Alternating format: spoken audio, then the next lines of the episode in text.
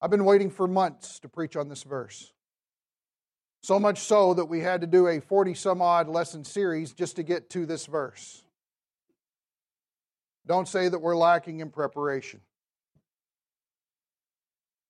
It is an incredible thought that you and I can please God. Do you recognize that that's possible? That when God looks our direction, He smiles.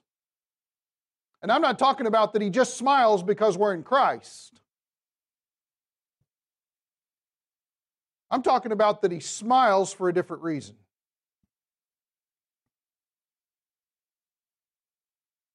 We love our children, yes? Unconditionally. Regardless of what they do, regardless of what they go through. In fact, I find that some of the reasons I get so frustrated is because I care so much. But let's be honest, what we find to be pleasing is when we've taken the time to provide instruction and they followed it. That's also called a miracle. Right? But we're pleased.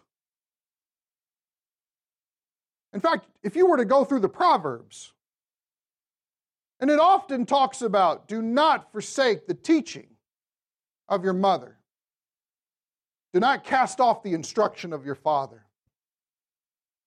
Because it's Solomon pouring out his heart saying, Kids, listen. They've been there, they've done that. Some of them got burned, and they want to tell you how to stay away from the fire. And when that happens, there is a feeling that comes over a parent like you don't even understand. It's well pleasing. You find yourself smiling and you're like, wow, this is nice.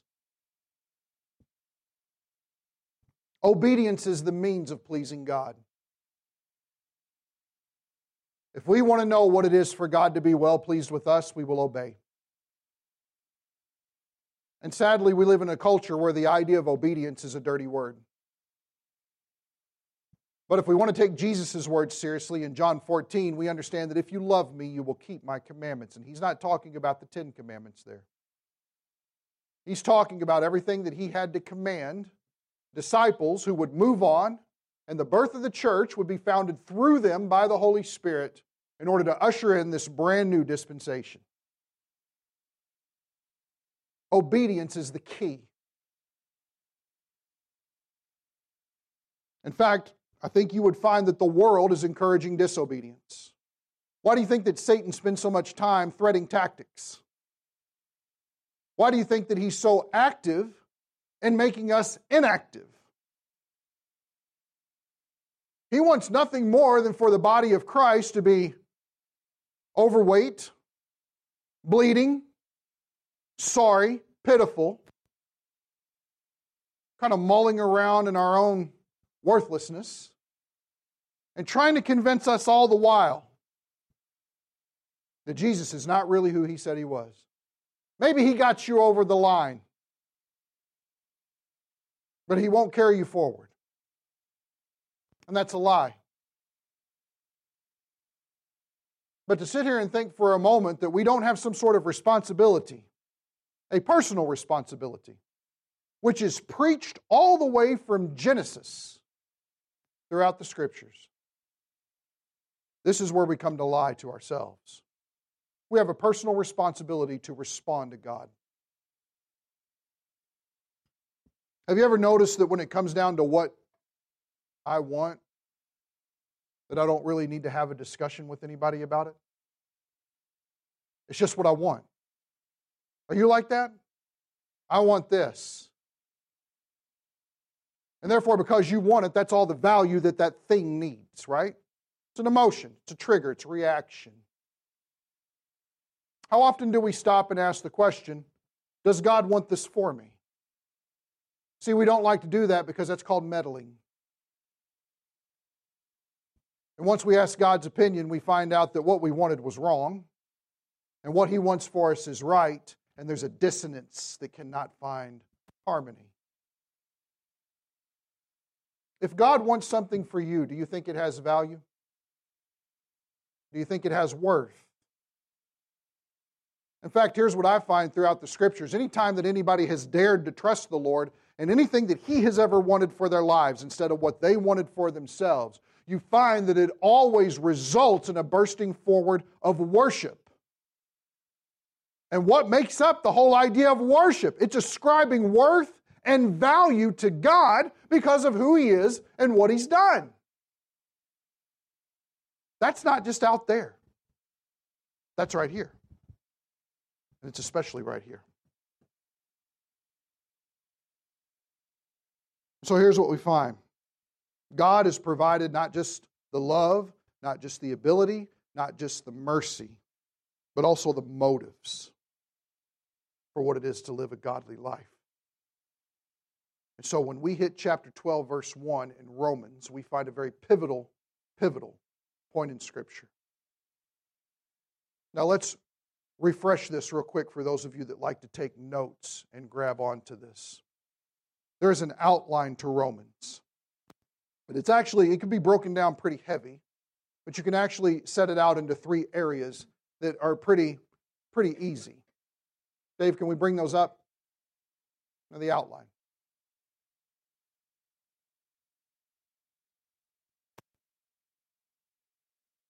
Should be right above that. Nope, right above it. Above. We got a lot of slides to go through today.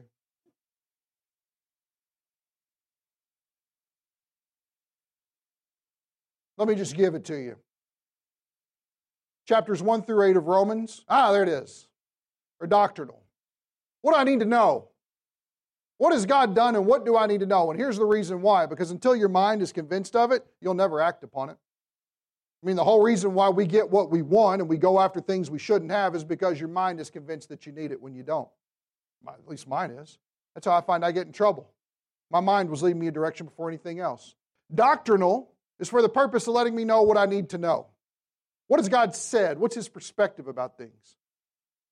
you find that 9 through 11 is dispensational because it deals with Israel's past, present, and future, and how the inner working of his present work with the Gentiles relates to and parallels what's going to happen in the future with Israel. Important stuff for us to need to know because God is telling us the future in these matters. But when you hit chapter 12, verse 1, you step into a realm of the practical.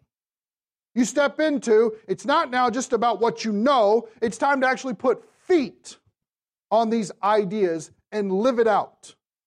It's time to actually be the difference, not just know the difference. In fact, you would be very hard pressed to find in a first century Jewish mindset, of which these scriptures would have circulated, the idea of truly saying that you had a grasp on something if you had not been actively applying it into your life. And isn't that the whole point of the scriptures? The scriptures were given to change lives, not to fill heads. And anytime that we've ever used doctrine in order to beat our brother and sister in Christ, we have failed miserably in understanding what it is to handle the word rightly. So now Paul wants to caution against this. Here's why grace matters. Let's read through. In fact, if you want, you can lift up just a second, and probably under the left cheek there somewhere, you're going to find this. I got your attention now? Some of you are going to sleep. If you're a mom today, I'm going to give you a pass. Guys, no pass. You probably got this. Let's read through this together. Romans 12:1, memory verse for this month. Therefore, I urge you, brethren, by the mercies of God, to present your bodies a living and holy sacrifice, acceptable to God, which is your spiritual service of worship. This is an incredible verse because Paul is saying, now we're going to take this turn here. And it's not that the turn is disconnected from what we understood, but the palette is going to broaden. And we're going to talk about what our responsibility is in responding to the grace of God. How do you deal with that? Now, my favorite is the very first word. What is it? Therefore. And because we're all good hermeneutes, we ask the question what? What's that there for? And we find it encapsulates everything that Paul has talked about since the beginning. Because, number one, all creation is guilty before a holy God. Doesn't matter who you are, He is the Creator. We are the creatures, and we are plagued with unbelief. And we need saving. Left up to ourselves, we run headlong into hell. Now, if you are writing this down and you're like, good grief, I'm not going to get all this, that's a lot. It's going to be on the website later. Mitch, it's going to be on the website later? It is now. I love the vote of confidence from the back. I'm bubbling over with pride. Number two, we are justified freely by his grace. That's what Romans 3:24 tells us. You have been declared righteous by a holy God based on nothing that you've done. It is all the complete and sufficient work of his son on the cross and that is offered freely to you and is it accepted by you by one way and one way only and that's faith alone. Are you convinced that Jesus Christ has died for your sins? If that's the case, you now have forgiveness of sins and eternal life. That's a beautiful and wonderful thing because there's every reason for assurance at that point. The third thing is we have new life powered by the Spirit. It's not just the Spirit is doing things around us, He's doing things in us. And just as Jesus is raised from the dead, we now have a new life to walk in. And it's not that I need to try better and I need to do harder, it's just that I need to give up the fight and let the Holy Spirit be the difference in my life. When you do better and you try harder, you find that you fail more. That's not what it's about. It's about Jesus molding us through the Spirit into His image. The fourth one, we have total security of our salvation. There is not a thing you can do now and into the rest of your life that will ever negate you from the love of God that is in Christ Jesus our Lord. It is absolutely impossible. You cannot outsin His grace, you cannot outrun His grasp. Making sure somebody's car the Lord punish them for leaving church early. Anyway, just kidding. You laugh. I praise Him. Number five. Is that anybody in here? Really?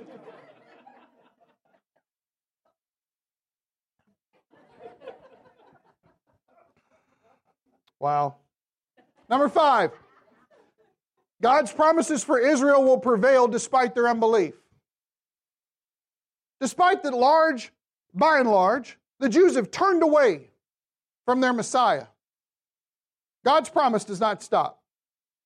In fact, this is a reason why we read what we read in 11. A partial hardening is on Israel right, right now. Why? Because when their Messiah when their Messiah showed up, they killed him instead of accepting him. And so God is punishing them. He is blinding them partially for this time. Now, the benefit that comes out of that is that the gospel has come forward to us. They are consigned to a point of disobedience. You know why? So that they can have mercy. When we get arrogant in our Christianity, God can easily set aside the Gentiles and bring the, bring the Jews back to the forefront. But we're all consigned in a realm of disobedience. Why is that? Because He desires to have mercy on every single person. Therefore, look what He says I urge you, brethren, believers or unbelievers, believers. And this idea of urge, it's the Greek word parakaleo.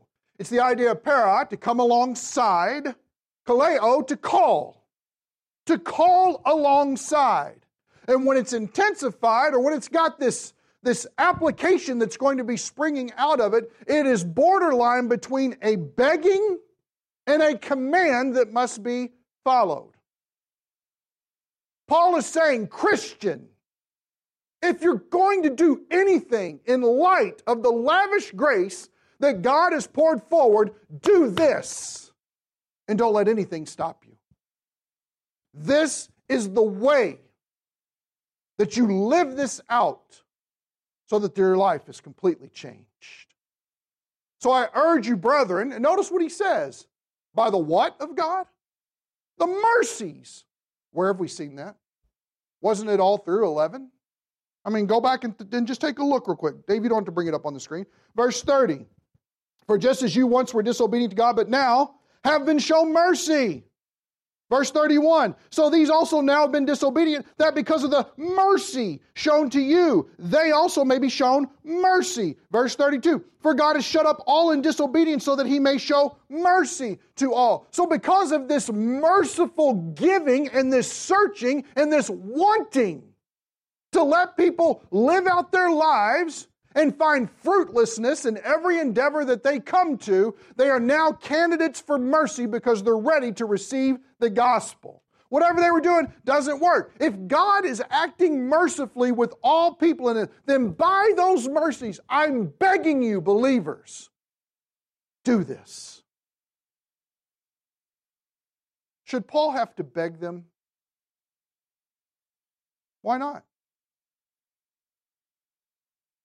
We got the Holy Spirit. Notice he's not begging them to, be, to, to have the Holy Spirit. He's not even begging them to be filled with the Holy Spirit. He's not begging them to be saved. He's not begging them to be assured of their salvation. What does he beg them? Watch this. To present your bodies a living and holy sacrifice. Present your body. Now, I don't think that just means your arms, legs, torso, and everything else. I think it means your entire being. Present your body. Does everybody see that there is a priestly covering over this? What it is to bring a sacrifice, yes? It's a presentation, is it not? In fact, here's what's really interesting about this is 12 and 6 meet. Do me a favor. Turn back to Romans 6 for just a second and watch the language that Paul's using here. Romans 6, look at verse 8. Romans chapter 6.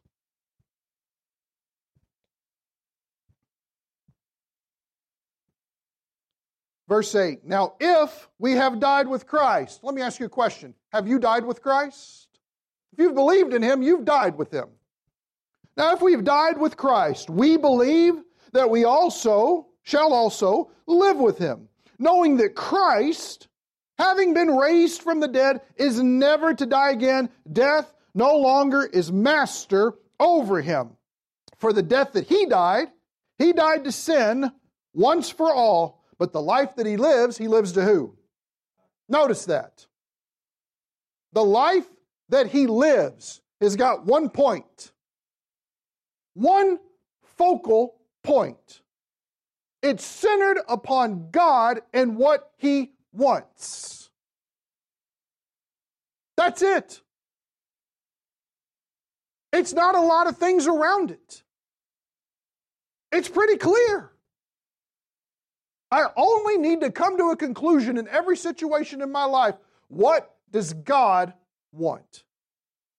That's the difference.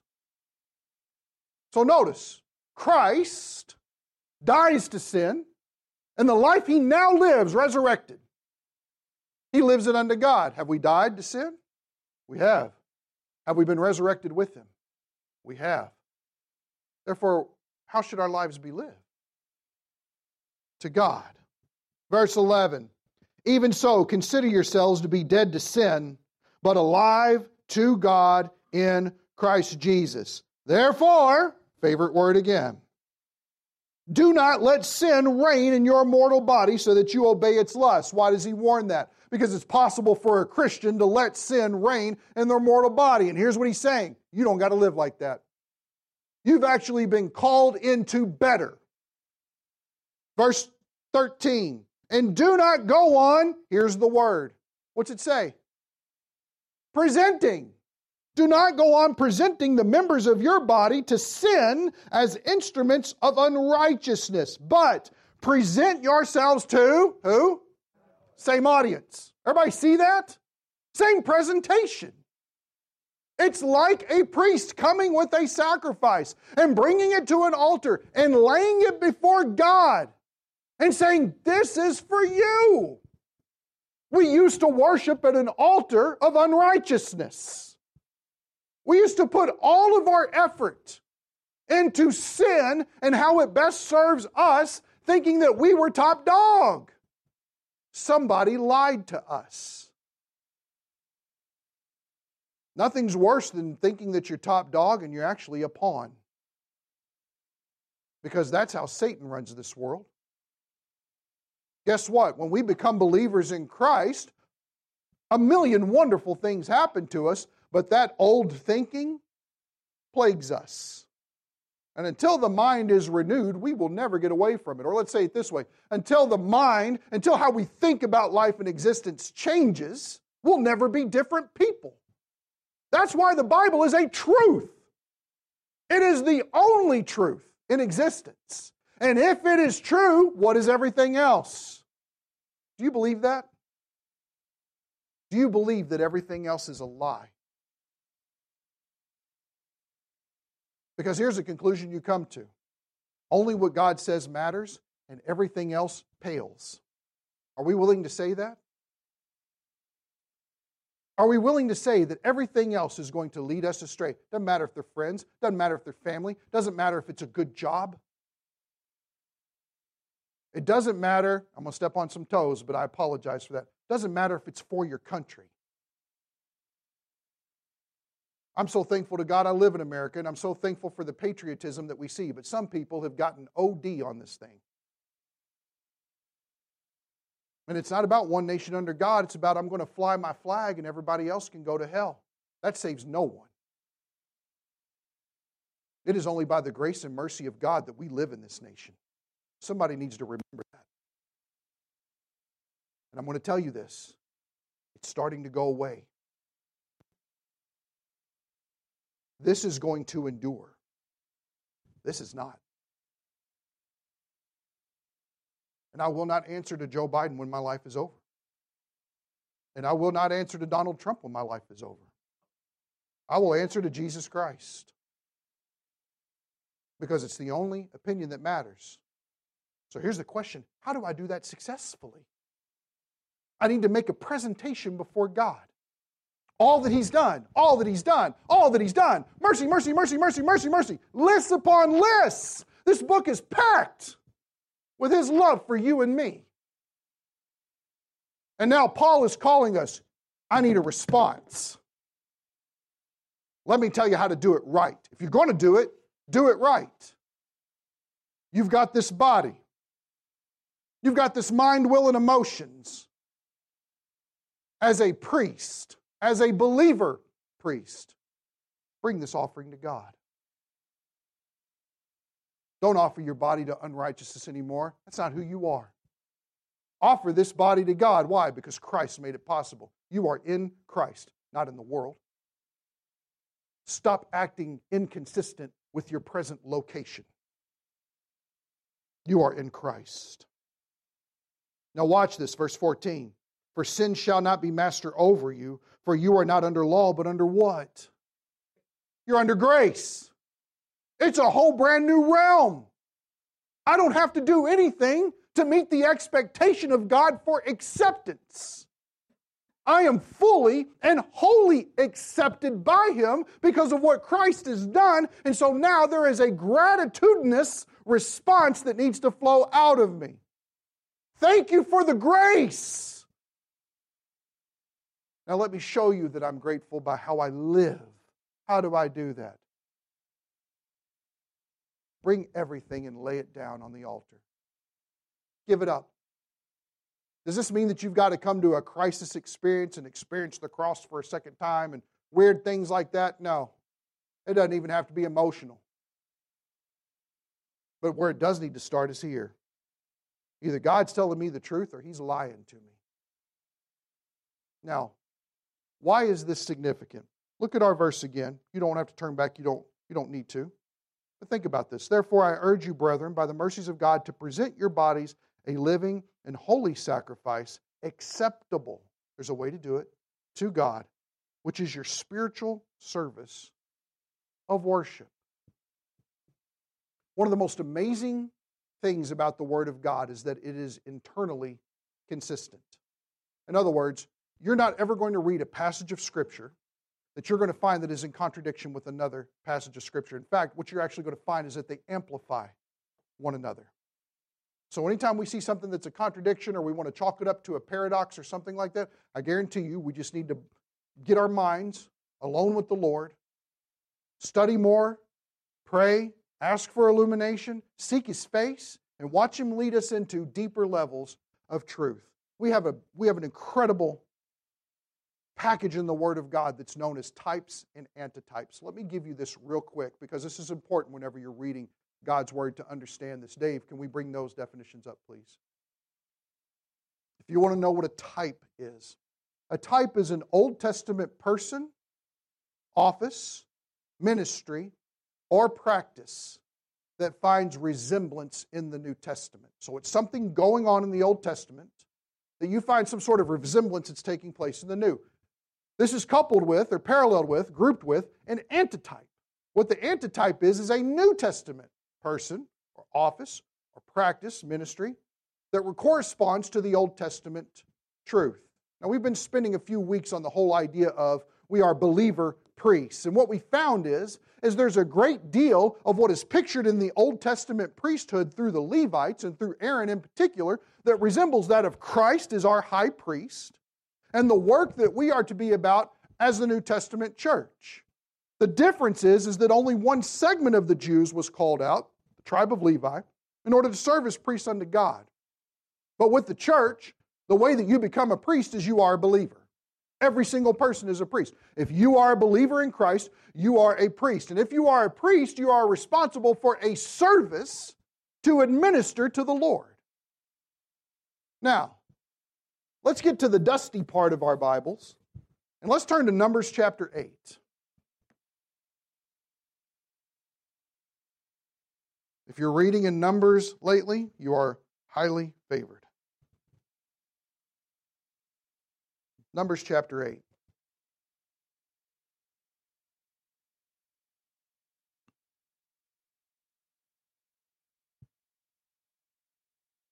Genesis, Exodus, Leviticus, Numbers, fourth book.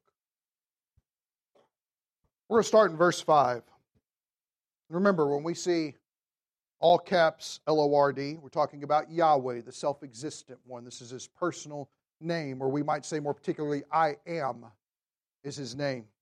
Says here in verse 5, Numbers 8, verse 5, again, Yahweh spoke to Moses, saying, Take the Levites from among the sons of Israel and cleanse them. So there's a cleansing that needs to take place. Now, watch this. Thus you shall do to them. Now, stop. Notice it's not they cleanse themselves. Notice that Moses is to step in as a mediator and cleanse them. Moses is the one who's doing the work here. They are the ones who are experiencing the change. Thus you shall do to them for their cleansing. First thing here, sprinkle purifying water on them, or the water of sin. Purify them or cleanse them. This represents a cleansing from sin that takes place. Notice the next one. And let them use a razor over their whole body. This is, represents a removal of the old nature. Now, I don't know about you, but I couldn't help but be curious. I wonder if they did their eyebrows as well. I just, that's just what I think about. Whatever, move on. All hair gone. It says here, and wash their clothes. This is the idea that they are covered in the Word. Anytime that you deal with water, it's very representative of the Word. Well, cleanse their clothes, wash their clothes, and they will be clean.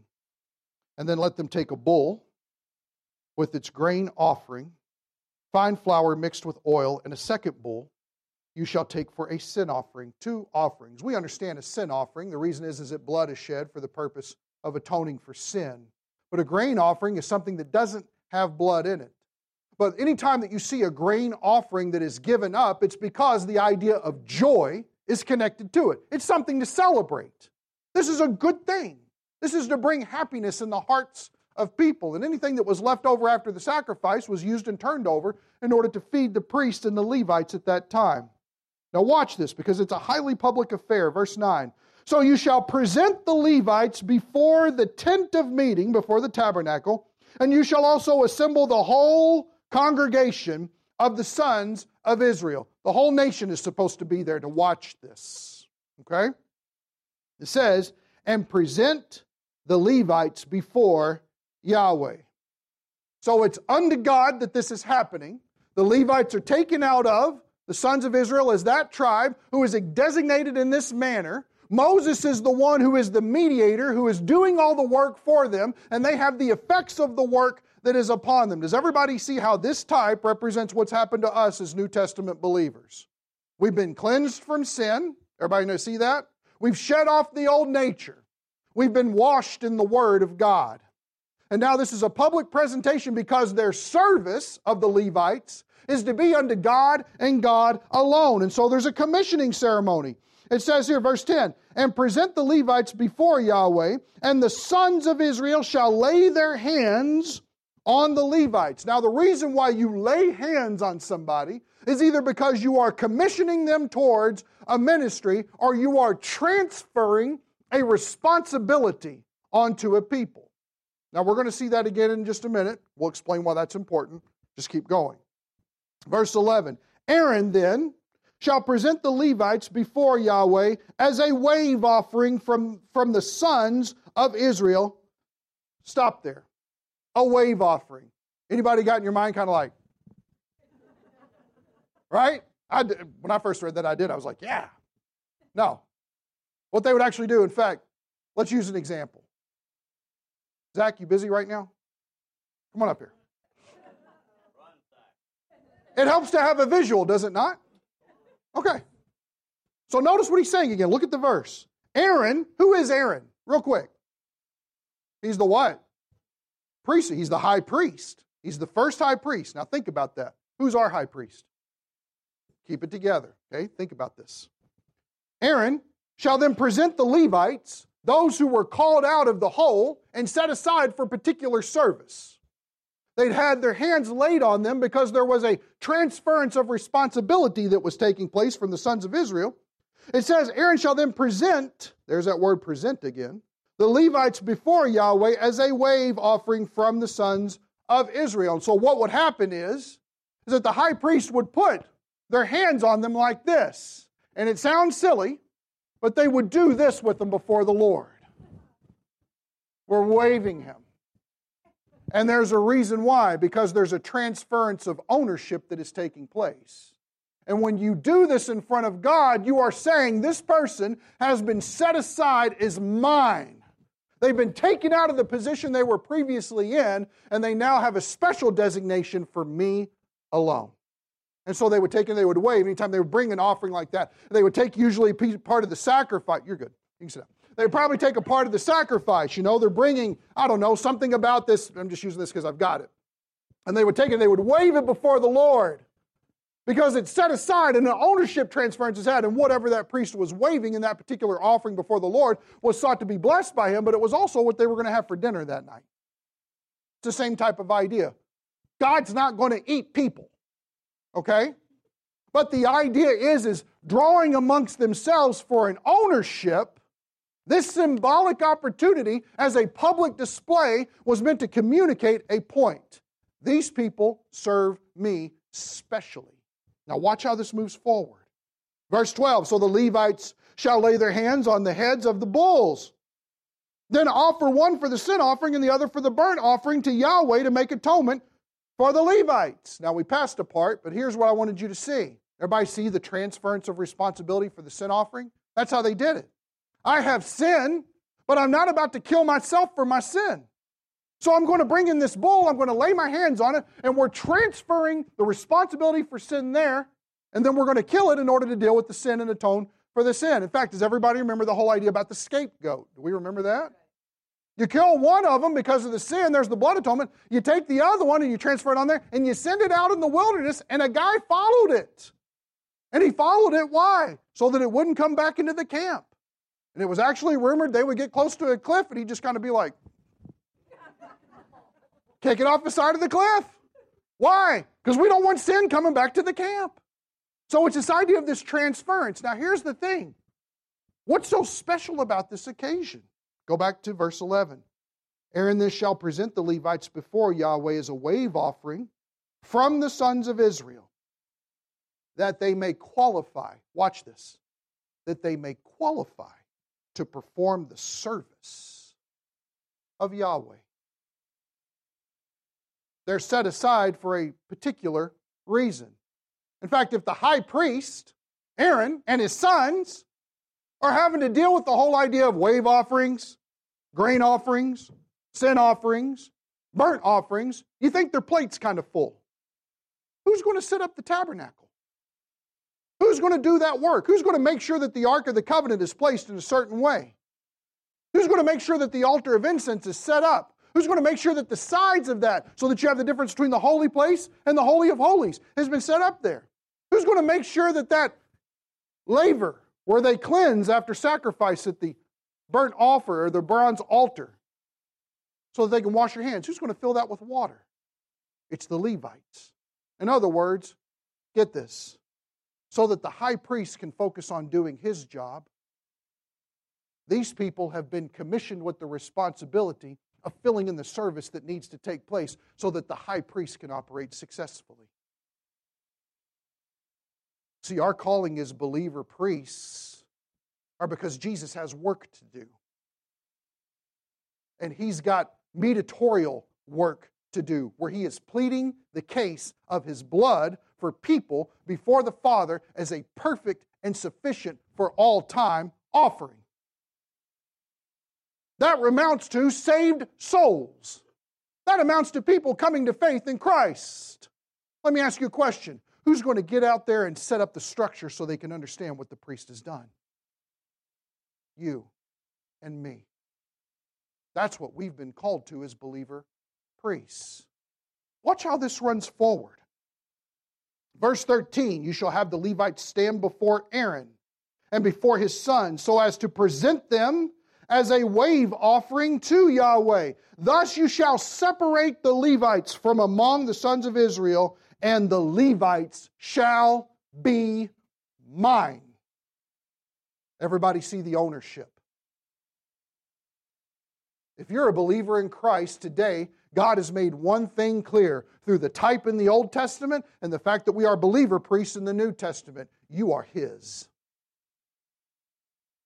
And you will find that the factions and the friction and the dissonance that involves our lives is because we've invited this sinful, blasphemous, damnable other heresy drama in our lives that have led us away from being focused on the fact that God has work to do, but I'm so caught up in Oprah's book club that I can't even focus on it.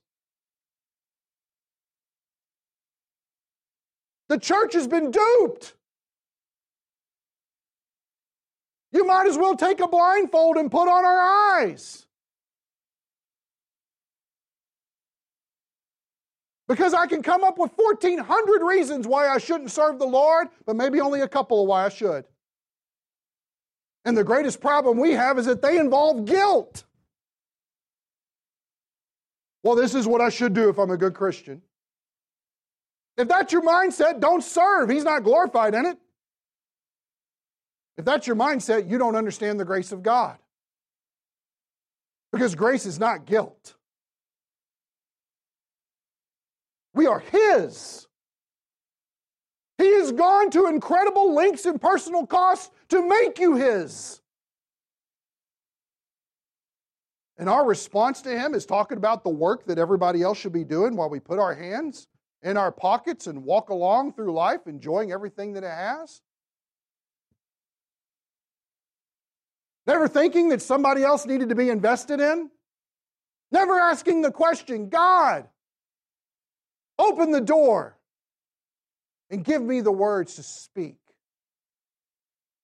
so that I can tell this person about what the priest has done for them. Are we content living that kind of life? Is that holy to the Lord? Is that pleasing to the Lord? I'm going to go ahead and say it's not acceptable to the Lord.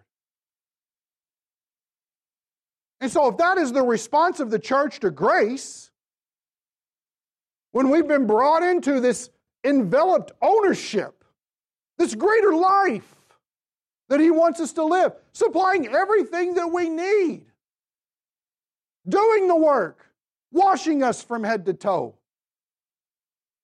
God forbid, shaving us from head to toe, and dealing with our old nature.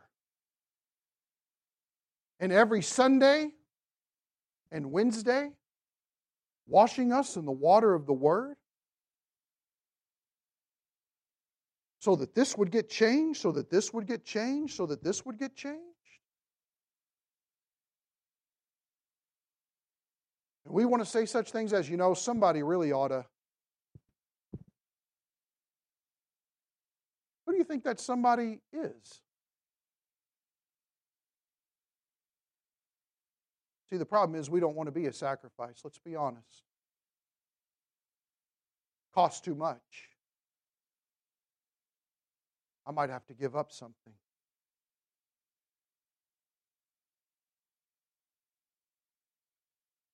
In a Bible study in Harry Ironside's church when he was at Moody Memorial Church in Chicago, there was an interesting conversation that took place. One woman looked over at another and said, I've been watching you for weeks. And you just love the Lord. You just love Him with everything that you are, with everything that you do, with all the choices that you make. I would give the world to be like that. The woman looked at her and said, That's exactly what it cost me.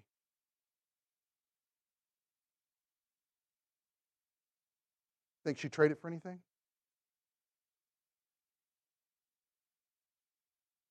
I don't know what you're dealing with today.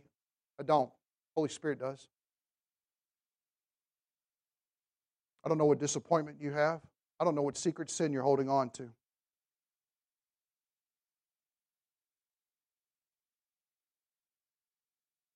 But I will tell you this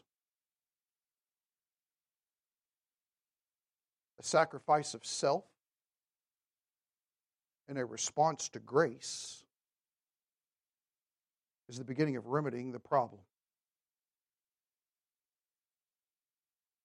What I find in a lot of situations is people are so bent on being right that they don't care about what truth says. And this is especially true in marriages. Well, she did this. Well, he did that. Well, you don't know how they did this. You're right, I don't. But I will tell you this until we, until we start recognizing that we are owned by God, paid for with blood, and that He's got other things for us to do than to bicker and dispute about the stupid things that this world cares about.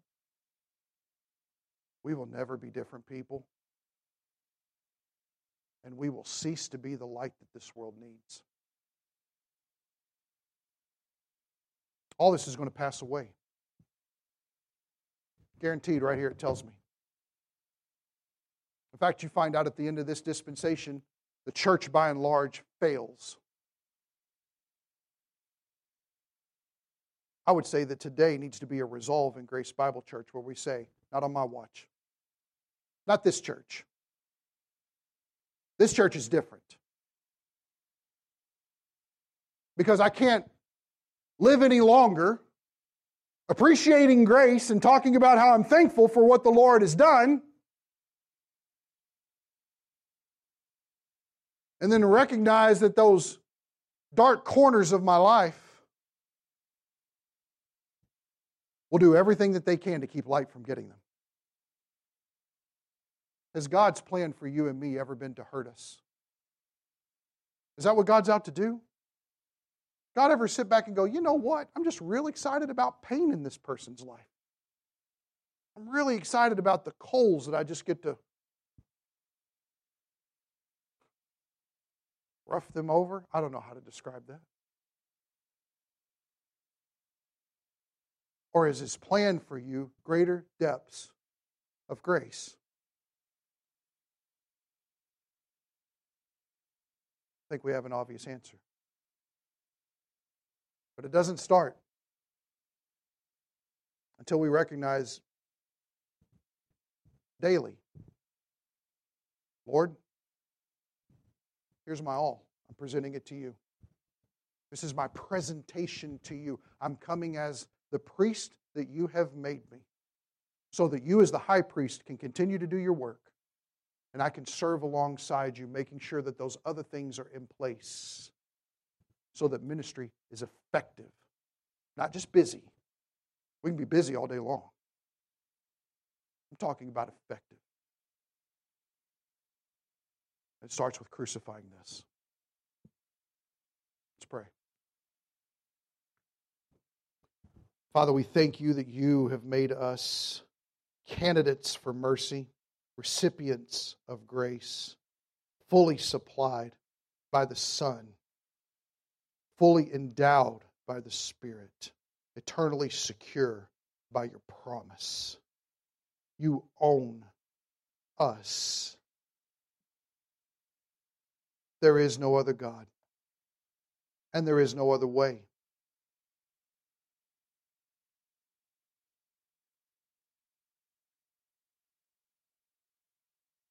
What do we need to deal with this morning?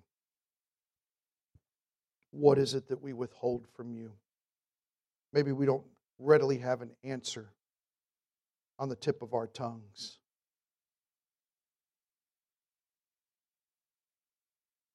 But we know the Holy Spirit can bring it to light.